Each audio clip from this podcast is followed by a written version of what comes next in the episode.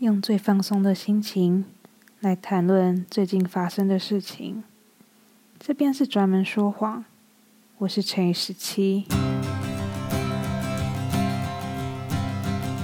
没有想到新的一集这么快就出来跟大家见面了。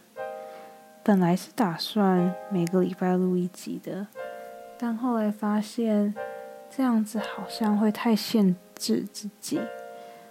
为了忠于自己的心，我决定，只要有收集到三个有趣的话题，就开一期。这样子应该也比较好吧？不去专注在时间，而是专心在发生的事情上。这样子，我也不需要为了每周的更新而努力的去想题材，或是去找故事。上班辛苦了这个节目，我本来就是想要用来记录自己的事情，想要用那种很放松、最舒服的心情来跟大家分享最近发生的事情。如果我还要为了这一个节目而拼了命的去寻找题材，拼了命的去逼自己做一些让我更有压力的事情。这样不就跟我原本节目的名称背道而驰了吗？好了，我们开始今天的话题吧。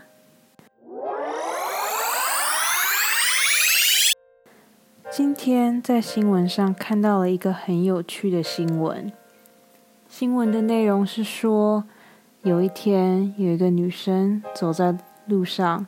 突然被从天而降的水泥砸到，水泥伤了他的脚，所以他想要对建筑公司提出告诉。在他跟那个工人正面对峙的时候，那个工人讲了一句我非常不能理解的话。工人说：“要不然我娶你吗？”我看到这一句话，我当下有点不知所措。要么我娶你吧！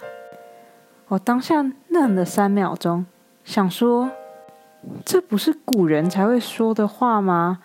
就是那种还在社会很封闭的时候，然后可能一个男生不小心看到了，可能女生在换衣服，或者是看到她的手腕、脚腕之类的，就是我也不是很确定以前到底怎么样才算是不不 OK 的，但。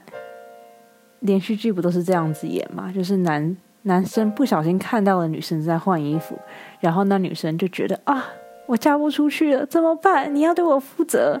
然后男生就说：“好，那把我娶你吧。”就是，要么我娶你吧。这句话好像古时候的话。然后更扯的是，那个女生当然很生气，她。他就一口回绝了这个男的，就说我不要你娶我。没想到这个工人居然回他说：“要不然我连你姐也一起娶了吧。”我看到这句话，我真的是狂笑，就是疯狂疯狂的大笑，想说这这这到底是什么逻辑？就是不管从哪一个方面去想，都是很不合理的一件事情啊。一娶别人本来就不是一个解决问题的方法，更何况你今天还要娶一个不在现场的人，就这一点本身就是一个很大的问号。二，我们现在不是生活在台湾吗？台湾好像从来都不接受就是一夫两妻的状态吧？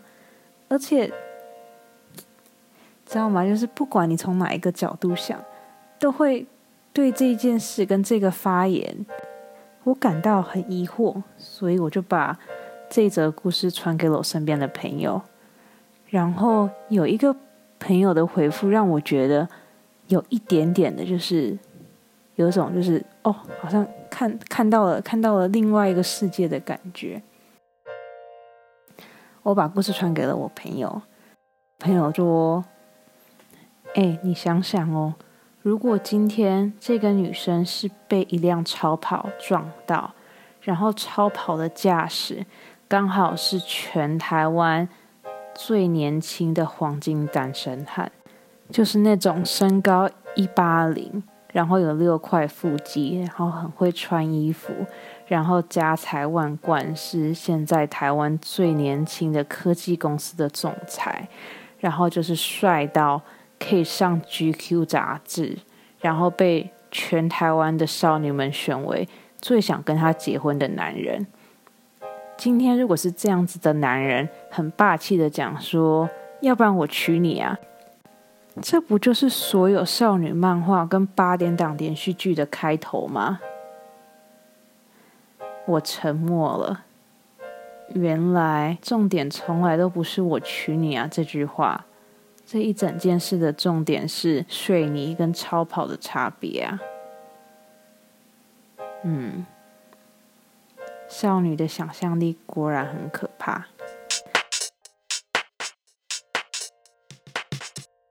说到少女的想象力，我就不得不提到我上一篇那自以为成熟的发言。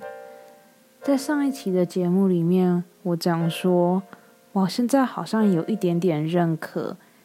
就是很多人不过情人节，或是不特别的过节日这件事情，我很大言不惭的说，我觉得我好像变成熟了，我觉得我好像懂长大后这种不特别过节的感觉，但我发现我错了。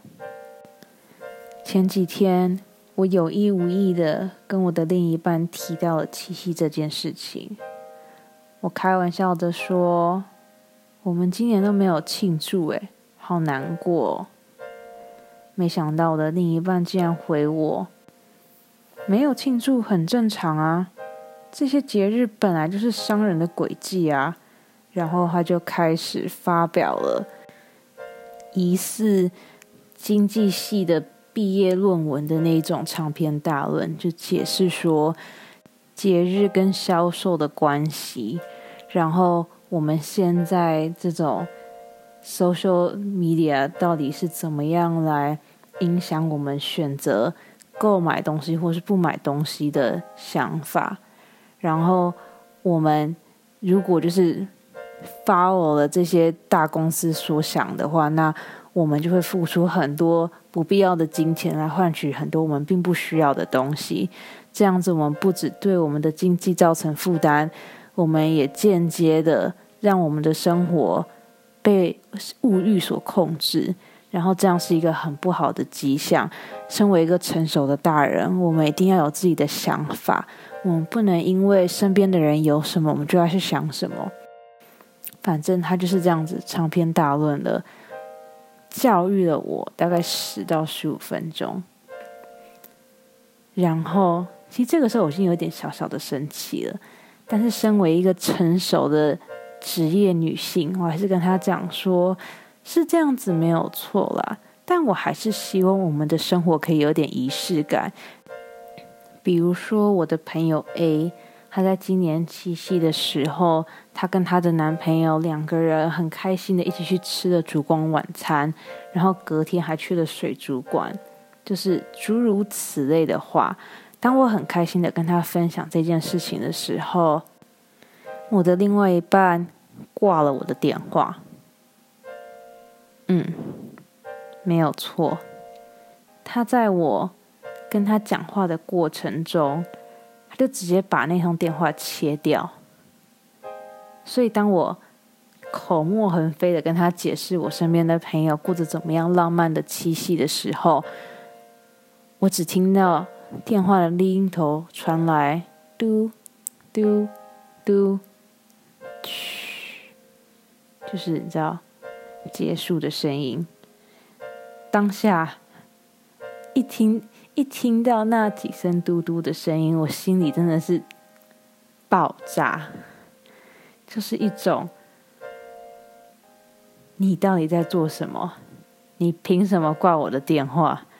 我们两个七夕没有过就算了，你竟然还挂我电话，然后你知道就是。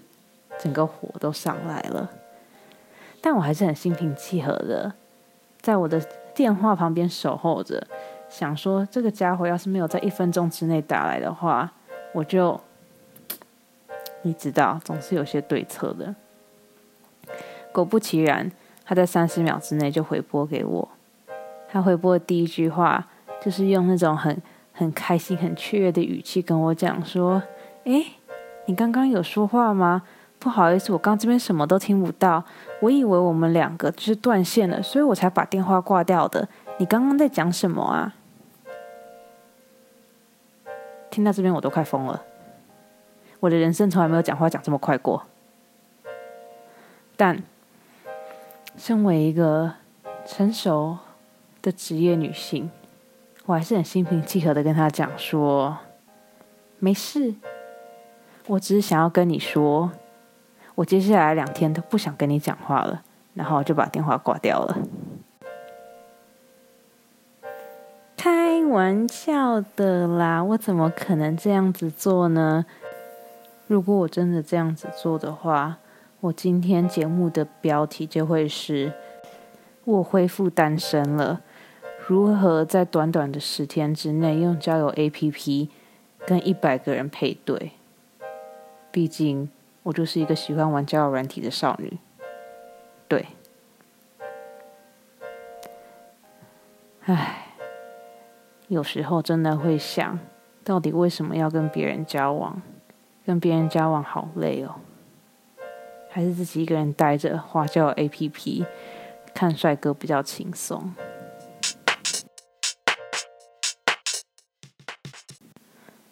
说到帅哥，我就不得不分享我这几天遇到的小确幸。因为要月底了，所以前两天的工作非常非常的多，我也常常加班，然后承受了很多压力。好不容易把案子忙完了，想说要对自己好一点，所以我就选择了附近一家评价非常好的韩国餐厅。那家餐厅的外表真的很不起眼，但里面真的是别有洞天，并不是说里面的装潢或是里面的食物就是爆炸的好吃。食物是真的很好吃，没有错。但那间店的重点是，里面的店员都非常非常的帅，是那一种韩国花美男的帅。我本来以为他们就只是帅而已，没有想到他们每一个人的声音都非常非常的好听，特别是他们讲韩文跟他们讲英文时候。那两个声音的变换真的是，呃，完全正中了我的喜好。那一天的晚上，我觉得前两天的加班跟压力都是值得的。那一切的一切，都是为了要让我遇到这些帅哥而做的准备。帅哥果然是治愈一切的最佳良药。这一集的最后一个分享是我吃到饭团的喜悦。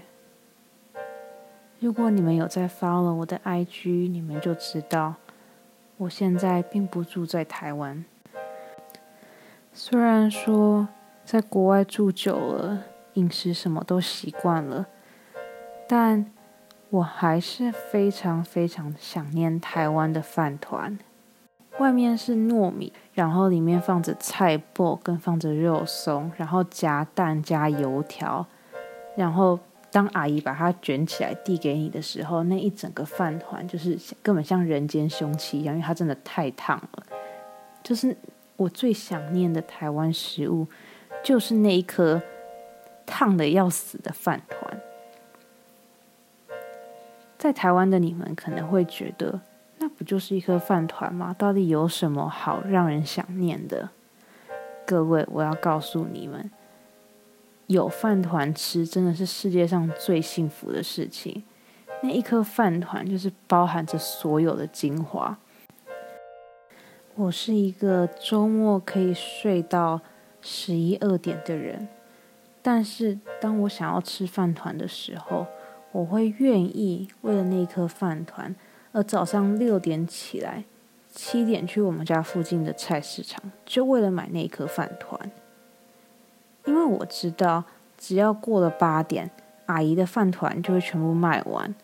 就是我对饭团的执着，已经到了这种地步了。我上一次回台湾是因为工作的事情，那一次公司对我们很好，我住在一个很高级的饭店里面，饭店里面有附早餐，所以身边的同事也都选择在饭店吃早餐打卡，但我不一样，我每天早上为了饭团，我可以六点起来。然后走去饭店附近最近最近的饭团摊，然后一次买两个饭团，一个当早餐，一个当晚上的宵夜。我认真的觉得，我身边的同事都以为我疯了，但我就是一个真的很喜欢吃饭团的人啊。上礼拜我在 FB 的美食群组里面发现有一个人。他在卖台湾的那种饭团，我二话不说的马上订了两个。之后我就一直满心期待的等着我的饭团。然后今天早上我终于拿到了，咬下第一口的时候，我真的是热泪盈眶。虽然我现在手上拿的这颗饭团，在台湾可以买五到六颗，但。这种感动的家乡味是无价的。我这次买了两颗，想说我可以今天吃一个，明天吃一个，用饭团来庆祝八月的结束，这应该是最好的庆祝方法了吧？你们也喜欢吃饭团吗？你们是紫米派的还是糯米派的呢？留言告诉我吧。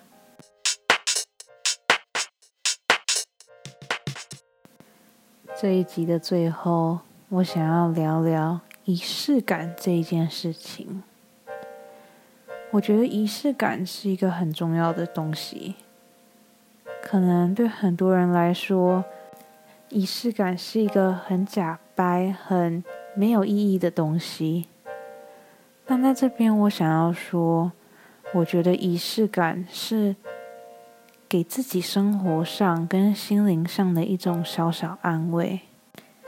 仪式感并不只是在过节的时候跟另外一半一起过节，在生日的时候跟朋友一起庆祝。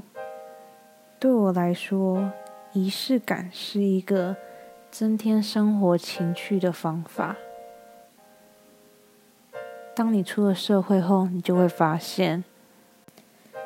每天一成不变的生活，其实是很累、很 mentally draining 的一件事情。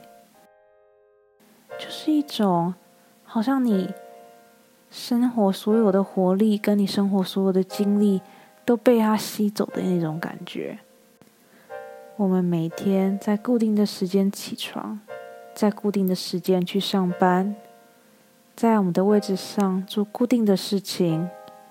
跟着固定的人一起吃饭，最后在固定的时间睡觉。日复一日的我们，好像没有以前在学生时期的那种朝气。现在的我们，担心的事情变得越来越物质。我们的薪水有没有办法准时收到？我们有没有办法准时缴房租？我们信用卡的贷款能不能准时付清？我们年纪到了，是不是要开始做一些大人会做的事情？结婚、买车、买房、生小孩、孝亲费。当这些无聊的事情变成我们的日常的时候，我们必须要给自己一点。生活一点努力的动力。我身边很多人会觉得仪式感就是一个在过节的时候庆祝，然后三不五时出国旅游。他们觉得这样就是仪式感。但对我来说，仪式感比较像是一个我给我自己的奖励。我牺牲了某件事情，所以我得到了某些东西。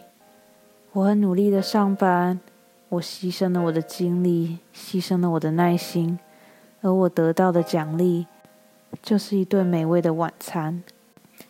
对我来说，这就是我的仪式感。我不需要别人送我礼物，我也不需要很大的排场。我觉得，只要我的努力，只要我的付出有得到收获，那就是一个很好的仪式。身边的朋友常常问我为什么要一个人住，我的答案永远都是，因为我需要个人的空间啊。对我来说，拥有自己私人的时间跟自己私人的空间，这就是一种奖励。我每天在外面摆笑脸，晚上回来自己一个人沉淀自己的心。对我来说，这一个私人的时间就是我每天的仪式。仪式感对你们来说是什么呢？留言把你的答案告诉我吧，或者你们也可以去我的 IG。Professional liar 点 x 十七，去那边告诉我吧。好啦，这一集的分享就到这边了。你决定好明天早餐要吃什么了吗？如果还没的话，我大力推荐饭团配豆浆这个黄金组合哦。